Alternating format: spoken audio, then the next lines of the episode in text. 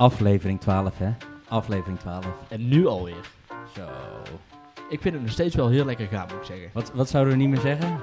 Oh, dat is lekker, hè? Ja. Ah, lekker. Ja, doe een keer wat anders. Ja, precies.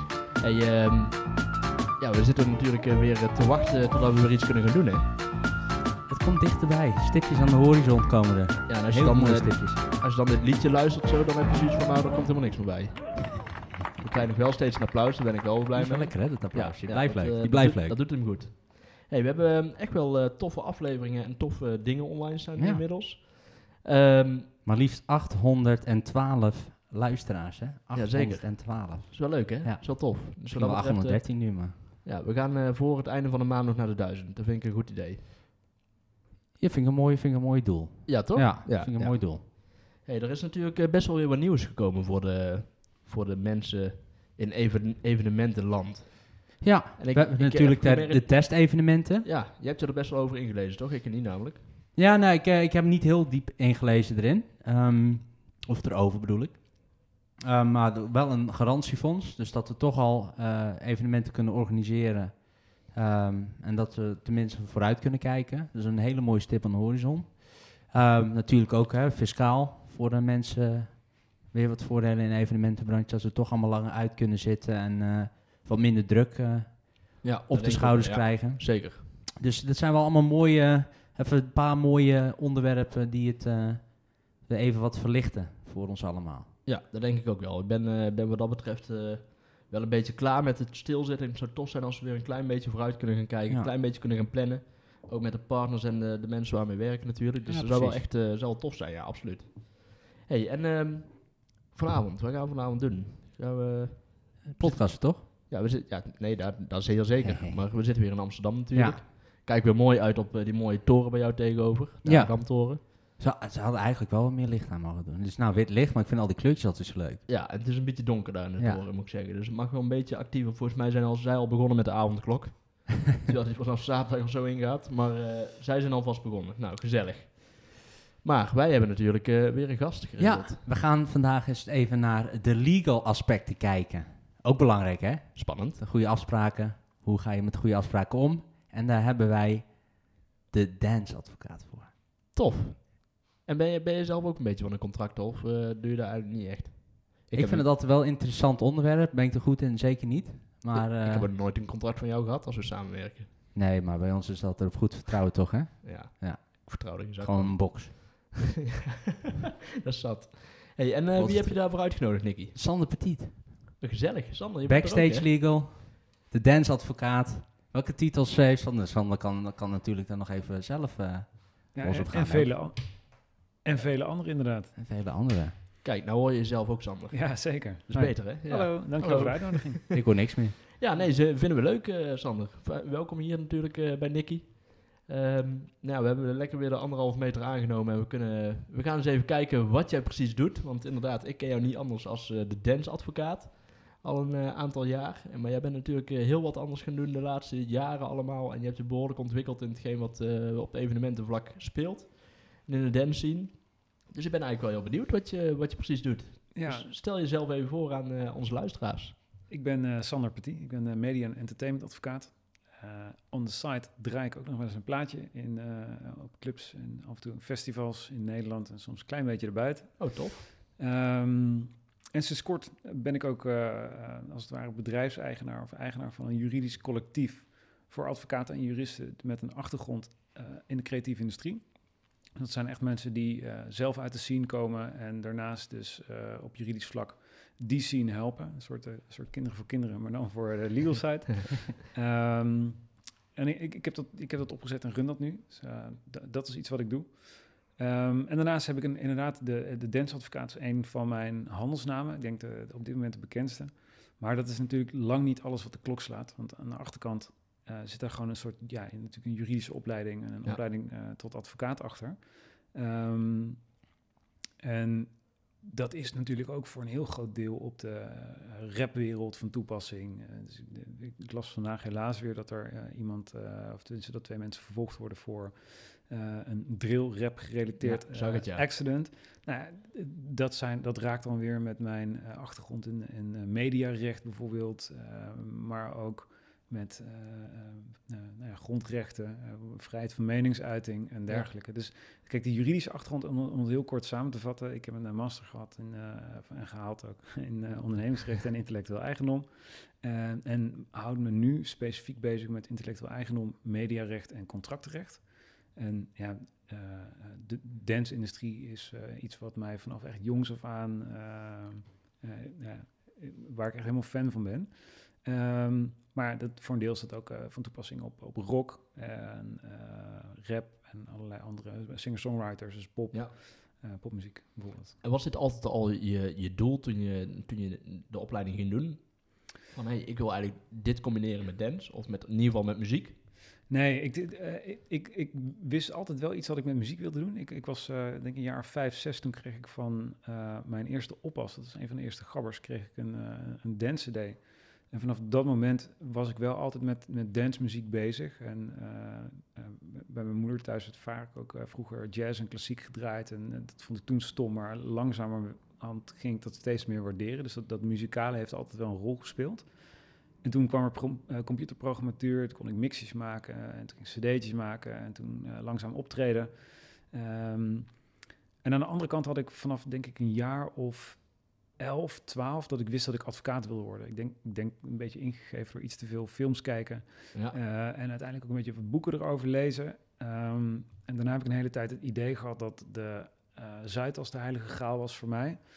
Dat, dat bleek het niet te zijn. Ik heb er wel veel business courses gedaan en stages en dat soort dingen. Maar uiteindelijk viel als het ware het kwartje dat ik dacht... hé, hey, ik kan met die Ehm, die, die creatieve kant van me. Dat is muziek, maar ik heb bijvoorbeeld vroeger ook een eigen kledinglabel gehad. Mm dat kan ik, uh, zag ik dat in het recht. En, en ik kon toen ook, uh, als je wat verder in je studie bent, kun je wat meer keuzevakken gaan doen. Dus ik ging uh, auteursrecht en mediarecht. En dacht ik, hey, dit is tof. En um, ja, op een, een of andere manier bedacht ik me, het kreeg, je krijgt dan een lijstje met afstudeeronderwerpen. En ik vond het eigenlijk allemaal suf. En toen zei hij, ja, ik, ik, ik, wil, ik wil afstuderen eigenlijk op uh, auteursrechten, uh, of muziekauteursrechten en dance DJ's. En dan specifiek op remixen, bootlegs en samples. Ja, en het soort van geluk zei, uh, zei de universiteit, ja, lachen, doe maar joh. Ja, en daar is, dat, daar is het een beetje gaan rollen met het combineren van creativiteit uh, recht, muziek. En uh, dat, dat past heel mooi in elkaar. Ik heb dat toen een stage op dat vlak ook gelopen en mijn afstudeerscriptie geschreven bij uh, hier een kantoor in Amsterdam. Wat nu helaas door zielen is, maar daar was het ware af, bijna afgestudeerd. Um, in Den Haag begonnen eigenlijk op een, op een wat meer generiek kantoor, maar wel heel erg gericht op ondernemers. en toen de overstap naar Amsterdam gemaakt en toen ging het, vanaf toen ging het wat sneller. Ja. ja wel een, een, bizarre schakeling eigenlijk ook voor zo'n universiteit. Om dus eigenlijk, uh, of tenminste een bizarre omschakeling. Het is een aparte manier van afstuderen, denk ik. Hè? Er zijn Waar heel veel bekend mensen. mee? Ja, nee, dat bedoel ik. Met het ja. onderwerp. Nee, dat, dat, dat, van... dat, was nog een heel dingetje.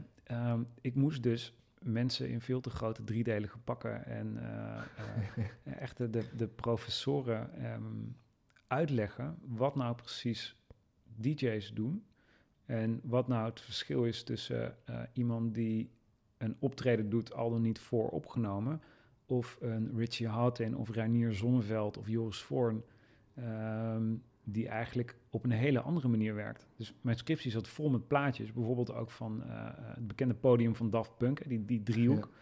Richie Houghton die op twee laptops uh, staat. Reinier was toen nog niet zo heel erg in, in zwang. Joris Voorn die uit, ik weet niet hoeveel, uh, ik, geloof meer dan 100, 100 samples uh, uiteindelijk een balance mix maakt. Uh, zij hadden geen idee. Ze dachten nog steeds eigenlijk wel dat, dat, dat, een DJ op play drukte. Als je even kijkt naar, ik ben afgestudeerd in 2011. Volgens mij was je tot 2006 voor de fiscale wetgeving geen DJ en viel je niet onder artiestentarief als je niet door een microfoon praatte. Oh, echt ja? Volgens mij is dat, is, was dat twee jaar nadat Chesto met dancemuziek de Olympische Spelen openen. Even, wow. pin, pin me niet exact daarop vast, maar um, het, het, het, gekke was dus dat, dat de wetgever en heel veel mensen nog steeds dachten... oh, DJ's die praten op de, op de radio door een microfoon. En als je dat niet bent, en dan heb je gewoon een ander btw-tarief. Ja. Uh, dus dat is een hele uh, in, interessante gewaarwording. Dus zij moesten ook, een, ook wel, ja, ik weet niet of ze erom moesten ginniken, maar ze vonden het wel erg interessant dat mijn scriptie zoveel plaatjes in, in kleur bevatte. Ja. Um, maar ik denk daardoor, en ook, ook echt screenshots van Ableton. En, en hoe werkt nou zo'n programma? En wat doe je daar nou eigenlijk in? Vet. Um, En dat- maakt het tastbaar en dat maakt het tegelijkertijd ook eh, voor de mensen die het lazen, de mensen uit de muziekindustrie, die dachten, hey, dit is een manier, nu snappen we, deze, deze gast die heeft door wat, wat wij eigenlijk doen. Ja. En ik merk dat ik daar een, een brug kon bouwen tussen het juridische en de praktijk. Ehm, en dat, ja, dat ben ik eigenlijk blijven doen.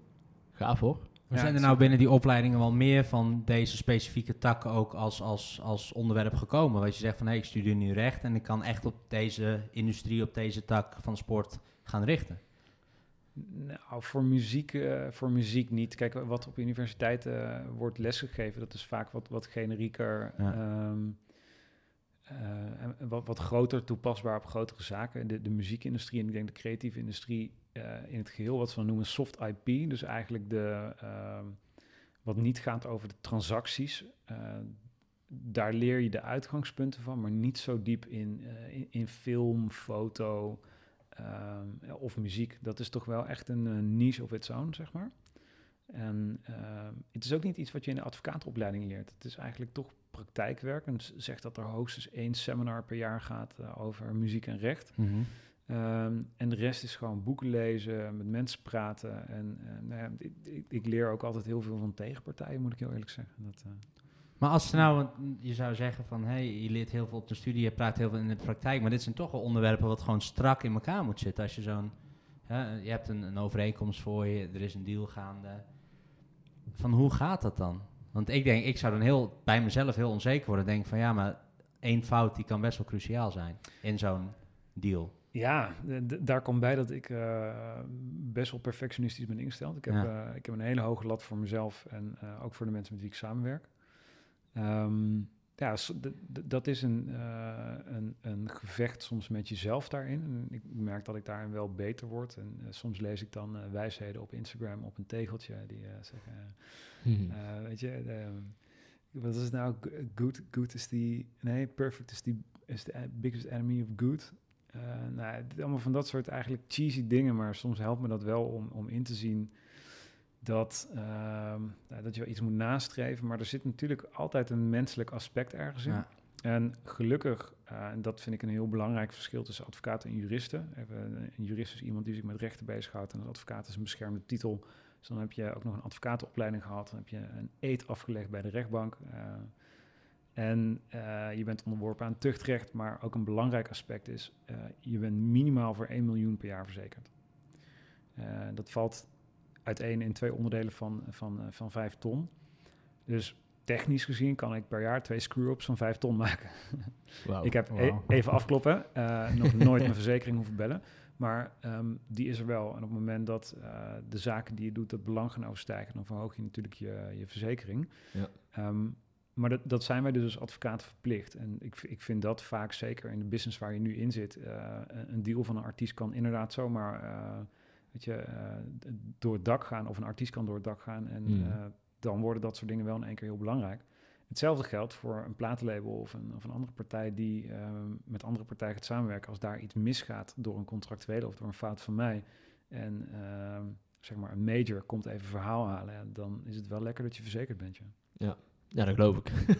En wat, wat is er nou, als je even terugkijkt op de afgelopen jaren, nou de vetste onderwerpen waar je aan hebt mogen werken? En natuurlijk mogen we niet te diep ingaan over wie, wat, hoe en wat. Financiën, daar mogen we allemaal niet op ingaan. Eh, maar als je zegt even een grote lijn van wat zijn nou die vetste onderwerpen waar je aan gewerkt hebt? Nou, ja, vette onderwerpen. Ik, ehm, het vind, vind ik lastig om te zeggen. Eh, Of de mooiste, de, het, het, wat, ik, wat, ik, wat ik het mooiste vind, is dat ik met mijn skillset mensen in hun kracht kan zetten en eh, kan ontzorgen. En dat ik merk dat ik een an- ander type advocaat ben. Dat ik iets anders breng dan wat ze vaak van advocaten denken of gewend zijn. Ehm, ik krijg heel vaak terug van, oké, nu, nu snap ik eindelijk wel waar het om gaat. Of hoe jij het Mhm. uitlegt, daar, daar kan ik iets mee. En daardoor zie ik mensen groeien. En eh, door die bewustwording en die awareness van die juridische kennis, kom je op een gegeven moment ook een punt dat, ehm, dat het geen last meer wordt. Maar mensen zien het als een, als een, als een asset. En ze zien het als een, eh, een, een eigenschap en ze zien het als een waarde die zij hebben.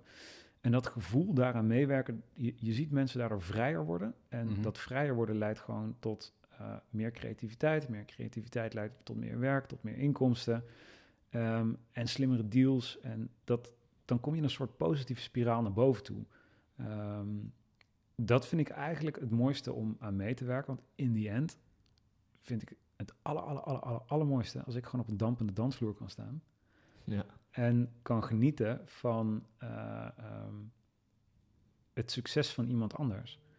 En als ik daar iets aan kan bijdragen, dan uh, ja, dat vind ik eigenlijk het allermooiste. En of dat nou een DJ Mac Top 100 artiest is waar ik wel eens voor heb gewerkt, of dat dat iemand is die uit het oosten van het land met een mhm. groepje vrienden gaat zeggen: ehm, ik, wil dit gaan doen. En uh, de ene vriendje is, doet, doet dat, en de andere maakt er filmpjes en de andere maakt er fotootjes. En die groeien als, als geheel. Hè. Bros become pros, zeggen ze dan wel eens. Ja. Ah, dat, dat is heel mooi als je aan, aan zo'n team een bijdrage kan leveren. En daar ook dan als het ware een beetje deel van uitmaakt. Um, en ja, dat, dat is ongeacht eh, wat voor zaak of welke statuur dat dat nou is. Nou, ik heb wel gelijk een linkje in mijn hoofd zitten. Wij net een paar jongens uit het oosten. Ik moest gelijk een linkje leggen. Ja, ik, denk dat je juist een linkje Ik denk dat je juist een linkje hebt. Daar kunnen we het zo even over hebben. Um, maar als je nou kijkt naar, naar hè, toekomstplannen. We zitten nu in een, een coronatijd en, en nou, we gaan naar de toekomst kijken. Van hoe, hoe zie jij het allemaal voor je? Van, hè, in, in jouw industrie, want je bent ook een van de mannen achter de schermen. Natuurlijk, hè, wij hebben heel veel over operationeel gehad. Maar nu gaan we even wat verder kijken nog achter de schermen. Van hoe is dat gegaan? Dat is iets waar je minder over gehoord hebt van ja, het evenement gaat niet door. Er zijn heel veel mensen operationeel die nu even een zwaardere tijd uh, in zijn gegaan. En, en, bedoel je dan bijvoorbeeld uh, welke juridische aspecten dat, dat de coronacrisis met zich meebracht? Dat kan ook, ja. ja, ja, ja. Het is echt een hele open vraag wat dat betreft. maar juridische aspecten, maar ook hoe jullie er zelf in staan. Van, hoe, dus, hoe hebben de artiesten dat nu juridisch moeten regelen. Van, hey, uh, er zijn heel veel dingen gecanceld natuurlijk ook. Er zijn heel veel deals niet doorgegaan misschien. Ja, ja ik, over het juridische aspect. Um, ik denk dat er heel veel meer aandacht is gekomen voor rechten, contracten en algemene voorwaarden. Daar is in de creatieve industrie, en dat kun je niet onderkennen, is om welke reden dan ook uh, altijd redelijk makkelijk mee omgaan. Of een contract werd gewoon getekend zonder dat je wist wat erin stond. Vergelijk het met iets kopen op een webshop uh, waar je een akkoordje moet geven bij de algemene voorwaarden. Ik ken niet heel veel mensen die die algemene voorwaarden lezen, want je wil dat ding hebben. Mm -hmm. zo werkte dat vaak in de creatieve industrie ook. En de, dat kan te maken hebben met een, een, disbalans tussen de maker en exploitant. Maar ook, ook zeg maar, met de exploitant kan een platenlabel of een uitgever zijn of, of wat dan ook. Maar heel vaak, zelfs die grote partijen, die, die uh, en dan bedoel ik niet de, de majors die hele juridische afdelingen maar eigenlijk alle mensen die dat niet hebben, die hanteren vaak ook een, een standaard model. Of die hebben dat ergens gezien of gekopieerd en geknipt en geplakt. Um, en ja, contracten maken, even los van advocaat zijn, contracten maken is echt een ambacht. Dat, dat is ehm, ook niet iets wat, wat iedere advocaat is gelegen. Net als dat sommige advocaten wetenschappelijker zijn ingesteld en het interessant te vinden om onderzoek te doen en anderen staan liever in de rechtszaal. En zo is contracting of drafting, of hoe je het wil noemen, mhm. is ook echt een kunst, vind ik. Ehm, en die bewustwording van dat dat zo is en dat een contract toch echt iets meer is dan de handtekening, maar dus ook alle zes pagina's daarvoor. Dat zie ik wel heel erg veranderen. Ehm, en wat, wat mensen nu toch meer gaan doen, is kijken van uh, wat er in het contract staat. Wat zijn nou eigenlijk de, de wettelijke regels? Je noemde net al cancelen. En je krijgt zeker nu heel veel discussies over contracten waar annuleren in staat of beëindigen. En dat zijn namelijk, uh, annuleren is niet echt een wettelijke term. En beëindigen is een verzamelnaam voor opzeggen, ontbinden, vernietigen. Uh, en allerlei andere manieren waarop dat een overeenkomst tot een einde kan komen. Met ieder een eigen route, een eigen deel in de wet en eigen consequenties. En dat wordt dan nu toch iets meer afgevraagd van, oké, okay, wat, wat is dat dan? En uh, door de onverwachte zaken, hoe zou je eventueel de pijn daarvan moeten delen? Dus ja, voor festivals is dat herboeken. Uh, ik heb ook voor een, muziekgezelschap uh, opgetreden die, uh, die hadden een locatie geboekt om een wereldwijde evenement uh, daar te houden. En die hadden een aanbetaling gedaan. En die ehm, locatiehouder die zei, die aanbetaling krijg je niet terug en je, je mag binnen twee jaar boeken. Zeiden ja, maar volgend jaar is een ander land aan de beurt. En je, hmm. wij mogen misschien niet komen, maar jij mag ook je horeca niet opengooien. Dus ja, wie heeft dan recht op het geld en hoe moet je die pijn verdelen? Nou, Dat zijn nou echt typische coronazaken. Um, hoe ik er zelf in sta, voor, uh, nou, bedrijfsmatig dan, of althans juridisch, uh, dat, daar komt een stukje van dat backstage legal in terug, wat ik uh, op 1 januari van dit jaar heb gelanceerd. Ik merkte gewoon heel erg dat um, mensen die doen wat wij doen, dat of als één pitter deden, dus, um, of op een soort van klein eilandje binnen een ander kantoor. Zeker nu, zeker in deze tijd, is het gewoon super belangrijk om efficiënt met je kennis, kunde, maar ook met je kosten om te gaan. En te kijken waar kan je uh, elkaar versterken, versterken, waar kan je samen ondernemen, waar kan je uh, op dit moment tot iets meer komen, zonder dat je elkaar tot een last bent, zonder dat er, uh, dat er financiële dingen gaan spelen, zoals ja, met een werknemer. Dus we zijn allemaal ondernemers bijvoorbeeld.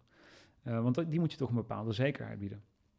En, in advocatuur is dat nog wat meer, want als we bijvoorbeeld een advocaat stagiair aannemen, dan ben je verplicht om die voor de duur van de opleiding een contract aan te bieden. Dat is vaak iets meer dan drie jaar. En er zit ook nog een minimum salaris aan. Dus dat, dat is als ondernemer best een risico. Ja, ja. Um, en juist omdat deze mensen zo, zo tof uit die, uit die industrie kwamen en uh, dit alleen deden en dachten, nou, volgens mij zijn we gewoon met z'n allen sterker.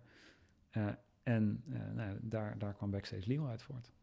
Nou, gaaf. Tof, ja, zeker. En als je nou naar de toekomst gaat kijken, hoe zie je dat voor je? Denk, bij Backstage Legal ga je willen natuurlijk echt laten groeien. En wil je heel veel mooie dingen mee doen. En hoe zie je, het, hoe zie je dat allemaal voor je? Waar ben je naartoe? Nou ja, dat is een, dat is een hele goede vraag. Op, op dit moment is dat nog een uh, work in progress. Ik uh, moest een tijd geleden op de, gaf ik les op de Herman Brood Academie, een gastcollege. En toen vroeg iemand in de zaal: Het lijkt er eigenlijk op dat jij uh, toen je 11, 12 was een, een, een, droom had om advocaat te worden. En eh, je hebt nu je eigen bedrijf. Dus wat nu? En zei, ja, ik moet een soort van nieuwe dromen gaan, nee, gaan toch maken. al een, een, doel goed, aardig goed bereikt, hè? Ja, dit, dit, dit was, ja. dit was um, als ik kijk naar mijn uh, jongensdroom, even piloot is het helaas niet geworden. Ik heb niet zo'n hele goede ogen. En uh, een voetballer, dat, uh, dat hield op een gegeven moment ook op toen ik ging studeren. Um, maar ik zit, ja, ik zit nu wel op een punt dat, dat, dat dit, dit is wel een heel groot ding wat, uh, wat is uitgekomen. Een uh, eigen bedrijf. En ik heb gezegd, ik wil eigenlijk het, uh, het grootste media, media en entertainment advocaten en juristenplatform worden van Nederland. Ook omdat je vanuit dat idee dingen kan veranderen. Je kan, ja. ik, ik wil een, een, een duurzame bijdrage leveren aan aan de creatieve industrie en met name de muziekindustrie en nog met name, met name de dance-industrie, omdat daar gewoon echt mijn hart ligt. Um, en ik denk dat we dat als, als groep kunnen doen. En ik vind het fantastisch dat, dat zich um, daar ook echt senior juristen en advocaten bij aansluiten. Oh. Maar ook mensen die bijvoorbeeld uh, het vak bij mij willen leren. Ja. En uh, ik, ja, daarin merken bijvoorbeeld met, met, um, ja, met zo'n naam als de dance-advocaat uh, dat A, het bekt wel lekker, maar B, het trekt ook wel mensen aan die echt weten wat ze willen. Ik, ja. krijg niet de mensen die uh, zeggen, uh, ja, ik wil misschien eventueel wel, denk ik, advocaat worden, want ik moest dat van mijn vader studeren of zo, of moest rechten studeren. Maar je krijgt echt mensen die, die al een heel traject en, en, een aantoonbare passie hebben voor die, voor die muziekdingen. Um, dat, dat is heel tof en dat, dat wil ik uitbouwen. Ik wil ook die plek bieden voor die mensen, juist omdat ik zelf die opleiding altijd zo moeilijk vond. Ja. Om dat uh, heel specifiek te krijgen, lijkt het mij heel mooi als ik die kennis met andere mensen kan delen en zo uh, zoiets ja, gaafs op te bouwen. Echt de advocatuur 2.0 bij wijze van spreken. Maar heb je ook het idee dat je dan ook onderdelen waar jij in de afgelopen jaren heel veel uitgehaald hebt, ook mee kan brengen naar opleidingen? Dus je zegt van, hé, hey, kijk even terug naar mijn uh, advocatuuropleiding. Dat je ook kan zeggen van, jongens, luister, ik heb een hele mooie afdeling waar mensen heel veel uit kunnen halen. Dus als mensen die minor, die specialisatie willen doen, laat ze naar mij komen. Ja, dat, uiteindelijk is dat, uh, zou, dat een, uh, zou dat een heel mooi doel zijn. En uh, ik heb zelf de pech gehad dat, dat, dat de mensen die mij hebben opgeleid dat met, met, met wisselend succes hebben gedaan. Althans, dat, dat was niet mijn manier om te groeien. dat ging bij mijn eerste kantoor echt met de harde hand. Uh, dat is geen fijne opleiding, wel een hele strakke opleiding. Want het was daar echt een, een, dubbele spatie in een Word-document... was mensen die uh, laptops gingen bashen. Mm -hmm. um, ja, dan laat je het wel uit je hoofd om... Uh, ik zie nu, ik, ik kan zonder, zonder al te veel moeite haal ik zo je dubbele spaties. Het, het zegt niks, maar het geeft wel aan hoe scherp dat je op, op een document bent... en ja. hoe het eruit ziet. En ja. Um, uiteindelijk, als je dat meeneemt en je kan dat ook nog een keer op de inhoud doen. En uh, nou ja, de rolde daar gewoon echt koppen bewijzen van als je daar een fout in maakte. Dat is een hele onveilige, maar het is wel een hele harde en uiteindelijk ook een hele goede leerschool geweest. Mhm. eh, omdat ik er nu mee om kan gaan. Maar dat is wel iets, ehm, eh, dat heeft bij mij bijvoorbeeld weer een proces in gang gezet van hoe leer ik nou het beste en waar word ik door gedreven en hoe word ik gestimuleerd. Ja. Ehm, En dat zijn dingen die in de advocatuur op leidinggevend niveau nooit terugkomen. Want laten advocatuur heb je een heel duidelijk onderscheid in fee earners en fee burners. Mhm. Eh, de fee earners zijn eigenlijk vaak de mensen die eh, heel slim zijn, heel veel klanten binnen kunnen halen of, of heel veel geld kunnen, kunnen verdienen met hun zaken. Maar er zijn niet echt managers. Dus eh, de managers en HR zijn fee burners, dus die kosten geld. En als je dan kijkt naar de leiderschapsstructuur vaak binnen de traditionele advocatenkantoren, zijn de mensen die partner worden, zijn dus eigenlijk vaak of in, inhoudelijk heel goed, maar zijn niet per definitie managers of die maak je niet, niet beter. En omdat ik dat zelf nooit heb gehad en zelf dat hele proces ben doorgegaan van introspectie en een beetje soul searching, maar ook hoe perform ik nou optimaal en hoe leer ik en hoe zet ik efficiënt mijn tijd in en, en hoe kan ik dat nou tweaken, is dat denk ik een van de meerwaarden wat ik de mensen die, die bij mij aansluiten, daar zeker stagiairs iets, iets meegeef. Dus ik geef ze altijd een, een ehm, eh, ja, denk ik een veel persoonlijkere feedback dan dat ik ooit heb gehad op mijn stage, want dan werd je op vijf punten eh, eh, beoordeeld en bewijzen van kun je juridische dingen oplossen, ben je een beetje gezellig, kan je een goede cappuccino zetten. En ja, Cappuccino was ook wel belangrijk. Cappuccino was zeker belangrijk. En toen, toen was het ook nog niet met havermelk, dus ik had het makkelijk. Maar nee, maar de, de, eh, ik, ik denk dat er echt een meerwaarde zit in, in eh, eh, mensen iets leren. En dat is ook in die zin waarom dat ik dit duurzaam wil doen. Dat is, een, dat is echt zo'n aspect van de Mhm. duurzaamheid. Ja. Ik wil dat andere mensen kunnen wat ik kan.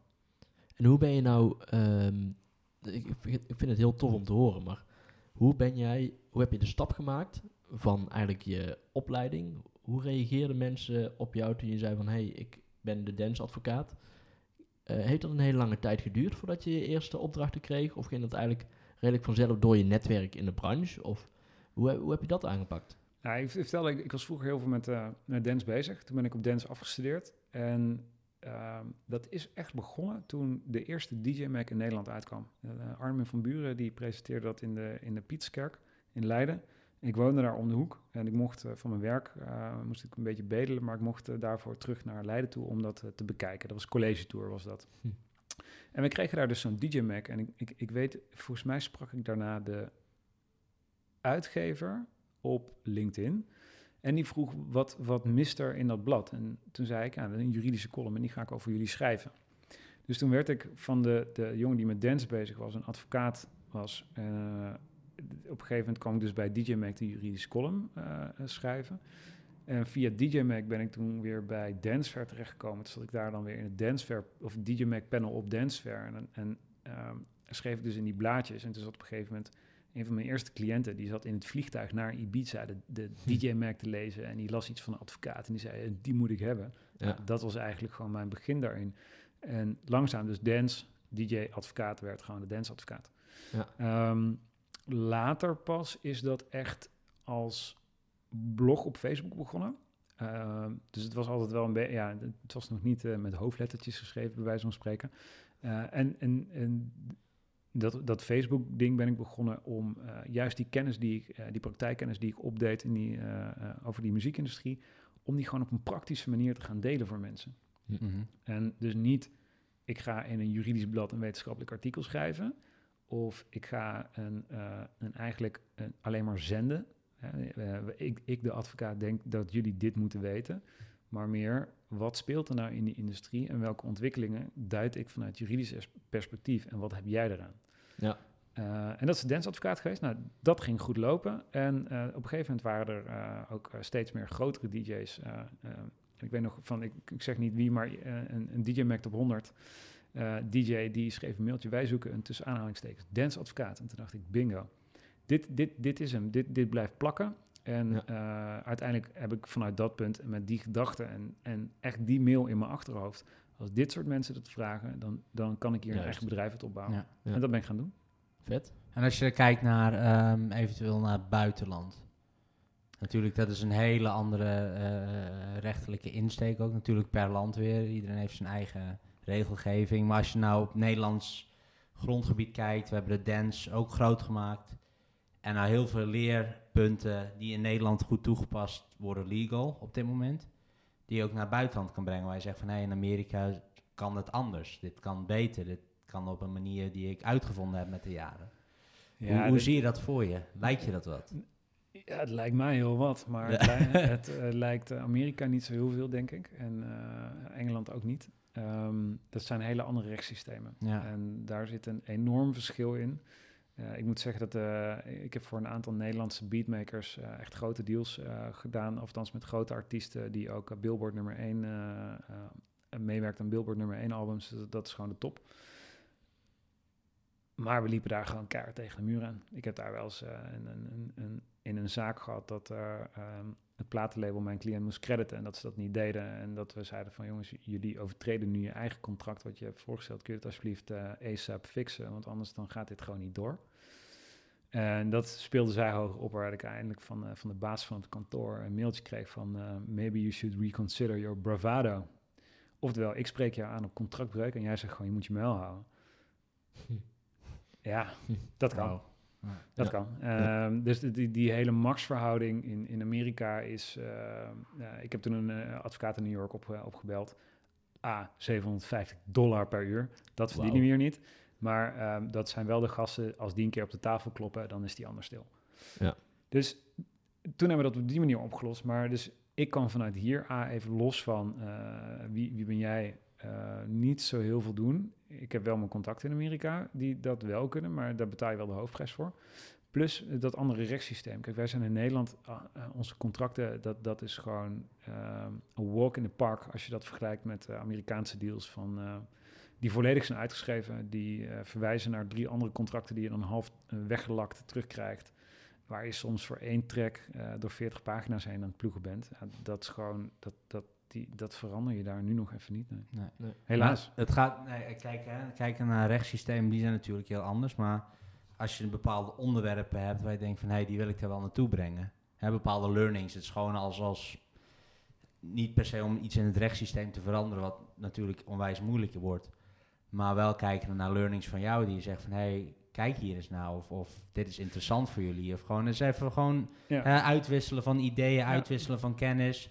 Zeker omdat een dansgebied hier natuurlijk al echt een grote Zeker. grondslag is gemaakt. Ja, nou ja, ik, ik heb natuurlijk ook de dance lawyer en de danceattorney.com vastgelegd. Eh, dat is niet alleen, dat, het maakt het ook makkelijker voor mij, want eh, attorney is advocaat en dat is een beschermde titel. Dus mocht ik Mhm. ooit nog besluiten of mocht ik een handelsnaam willen uitlicenseren, franchise leasen, wat dan ook, eh, voor een, een dancejurist, dat kan natuurlijk ook.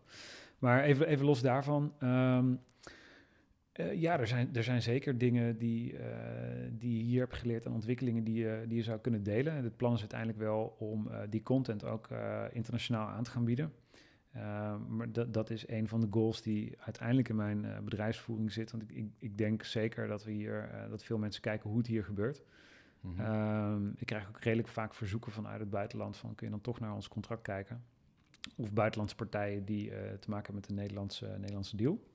Maar ehm, ik ben bijvoorbeeld ook lid van de Association for Electronic Music. Dat is eigenlijk een belangenvereniging internationaal die eh, de, belangen van elektronische muziek behartigt. Like the name says. Ehm, en- maar dat- is wel een clip en ik heb daar ook al vaak aangegeven dat het tof is om daar met eh, eigenlijk alle toplawyers vanuit alle verschillende landen af en toe te sparren. En die eh, zie je dan, of in ieder geval zag je dan, boehoe, ook op natuurlijk op beurzen als eh, Amsterdam Dance Event, eh, IMS op Ibiza. Eh, dat zijn natuurlijk wel de leuke uitjes en in mindere mate op, eh op Dancefair. Maar met name die internationale beurzen is, het leuk om da- dan daarover te praten. Ik heb altijd wel een, warme contacten met diverse advocaten uit verschillende landen. Gaaf. En als we nu kijken naar Backstage Legal, wat gaan jullie allemaal doen? Inhoudelijk. Van, hè, welke, wat gaan jullie van services aanbieden? Wat, wie kan er bij jou terecht? Er zijn natuurlijk heel veel mensen die luisteren en denken van... hey, iemand die kennis en zaken heeft van de entertainmentindustrie. I'm listening.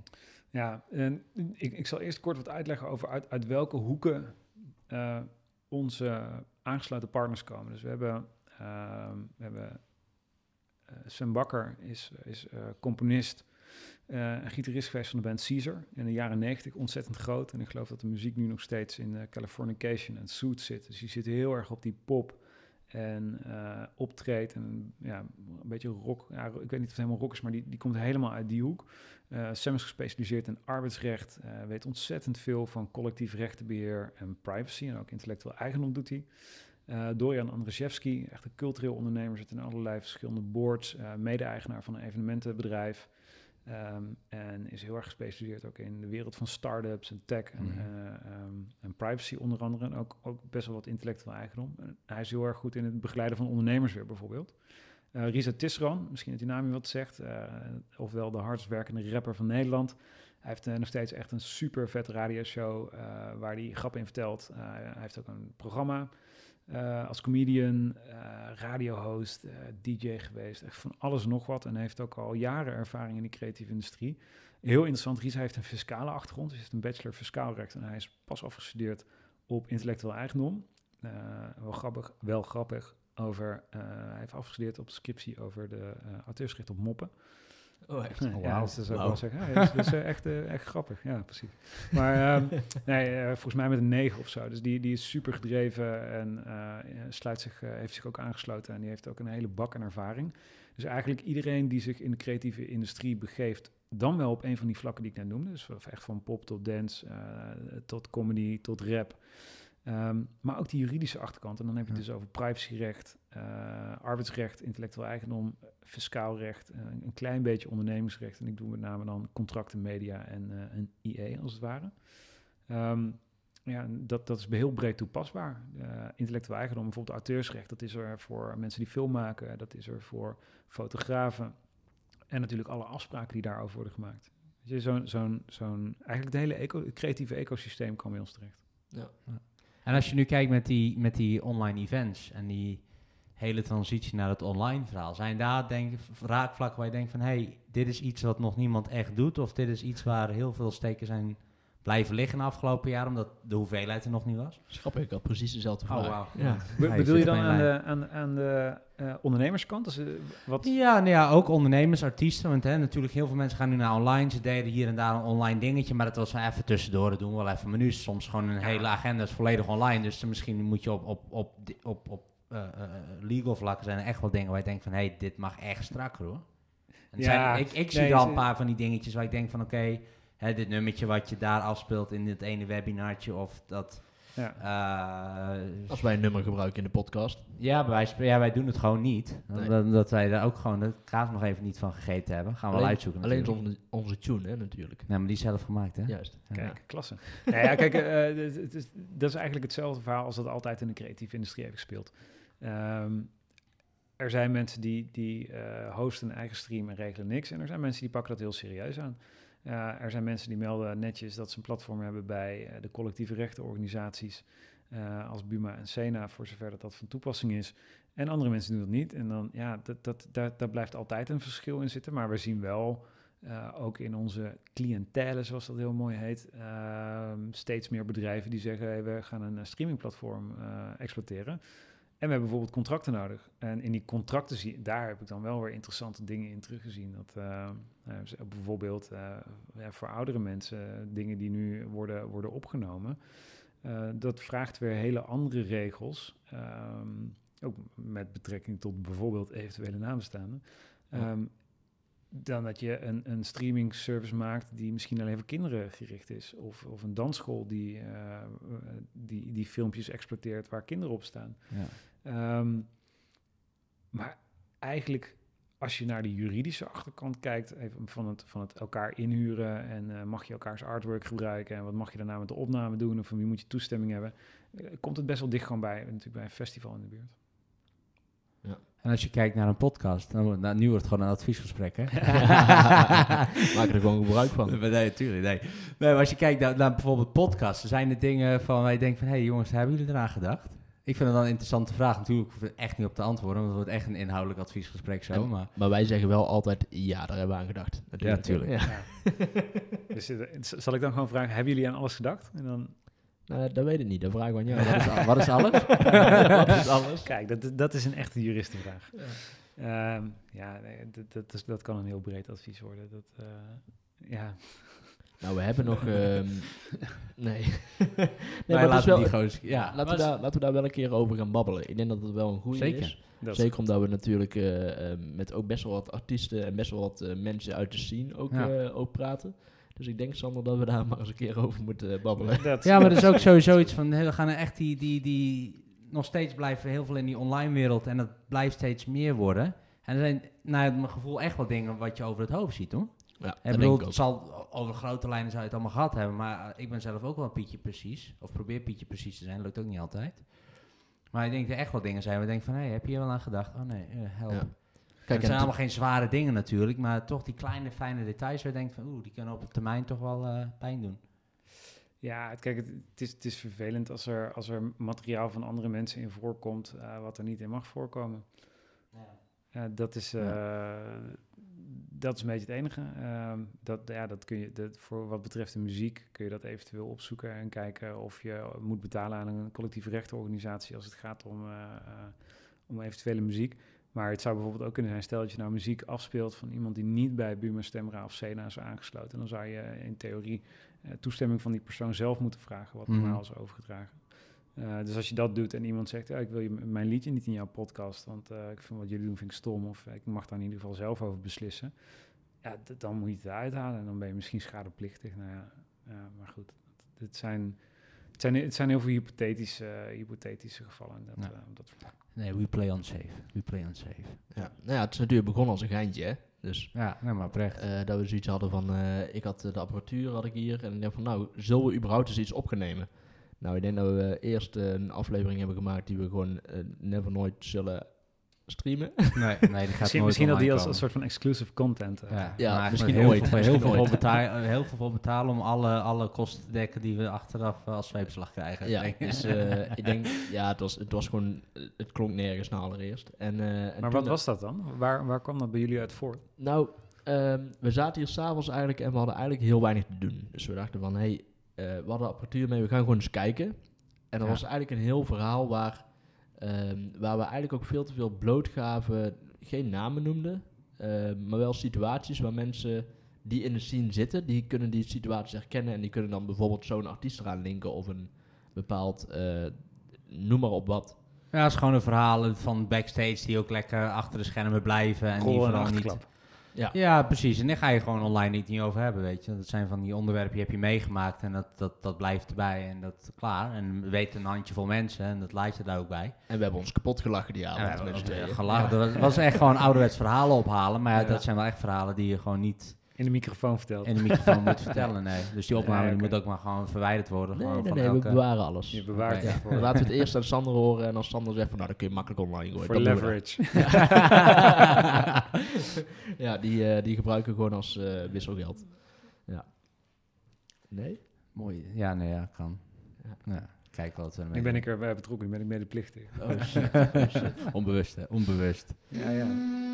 Jij hoort hem niet, Nicky.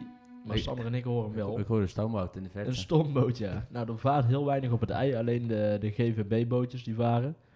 Maar Sander, weet je wel wat- wat het betekent? Nee. Nou, dan moet Nee. je toch echt vaker onze podcast luisteren. Nee. nee, dat betekent dat wij nog vijf minuten hebben. Dus Oh ik ben heel benieuwd eigenlijk. Of dat jij nog iets hebt waar je zegt van... Hey, dit, dit wil ik echt kwijt. Of dit wil ik ook kwijt aan eventuele eh, eh, beginnende advocaten die deze kant wel op willen. Of eh, hoe kun je hier terechtkomen? Of noem maar op. Tips, tricks, Tips, alles. alles. alles ja. Ik denk dat het eh, voor iedereen, wat je ook doet, heel belangrijk is om, om te achterhalen waarom dat je het doet. En het klinkt als een onwijs cliché, maar ik denk dat je het eh, voor jezelf leuk houdt en dat je ook als je analyseert waar je goed in bent, ehm, wat je niet leuk vindt, waar je soms niet goed in bent en dat je daar keuzes in maakt. Zeker voor een, een vak als de advocatuur, ehm, waar je heel inhoudelijk en ook met je hoofd bezig bent. Eh, en dat, dat kost soms kracht. En als, als dingen met je, bij mij in ieder geval, als dingen met mijn hoofd niet lukken, vind ik dat erger dan als iets met mijn lichaam niet lukt. Ja.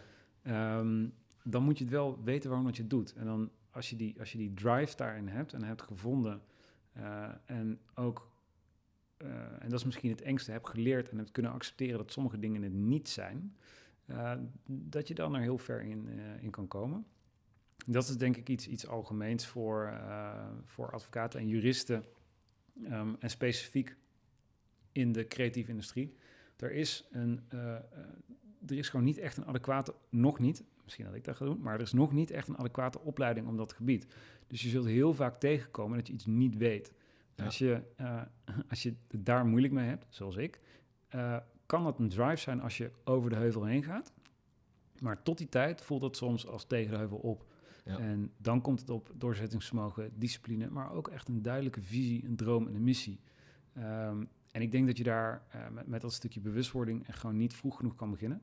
Dan denk ik wel, de mensen die nu in die situatie zitten, zitten wel in een maatschappij, we zitten wel op een moment in, in, in het leven en in de wereld dat daar ruimte voor is. Hmm. En eh, daar mogen we ons best gelukkig om prijzen. Want ik, ik denk dat de, de, eh, de babyboomers daar op een hele andere manier mee omgingen.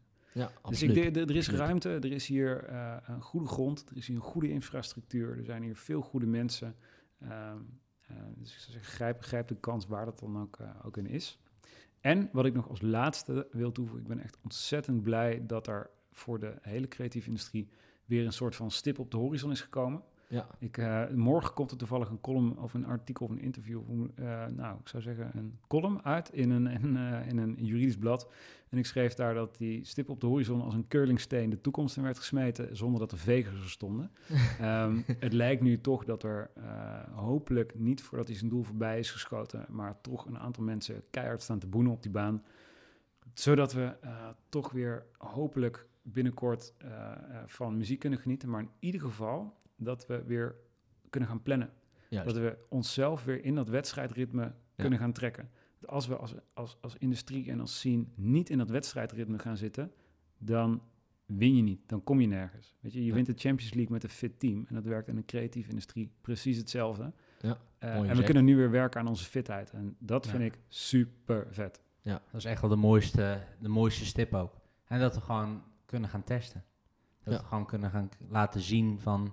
hey, dit is wat die industrie kan gaan doen met de evenementen. Dit is hoe wij het kunnen aankleden. Ja. En, En is dat wanneer zo'n je- berg met professionals mee bezig. ja, en dat wanneer je plant dat het ook niet voor niks is. Nee, Het is nooit voor niks in ieder geval. Nee. En Ja, als dus het dan niet eh, doorgaat, dat er, dat er dan een, een klein valschermpje is. En dat dat niet het einde van, eh, van je bedrijf of niet het, het Ja. einde van, eh, van de situatie hoeft te betekenen. Eh, want dat is wat veel mensen, en dat is heel begrijpelijk, veel mensen ervan weerhoudt om, ehm, om nu iets te gaan doen. Ja, zeker. Heel mooi. Daar Ja, zijn, mooie, wij, eh, mooie afsluiting. zijn we zelf ook wel blij mee. Ja. hè? Dus, eh hey Nicky, ik ga hem eh, weer instarten. De eindtune. De eindtune.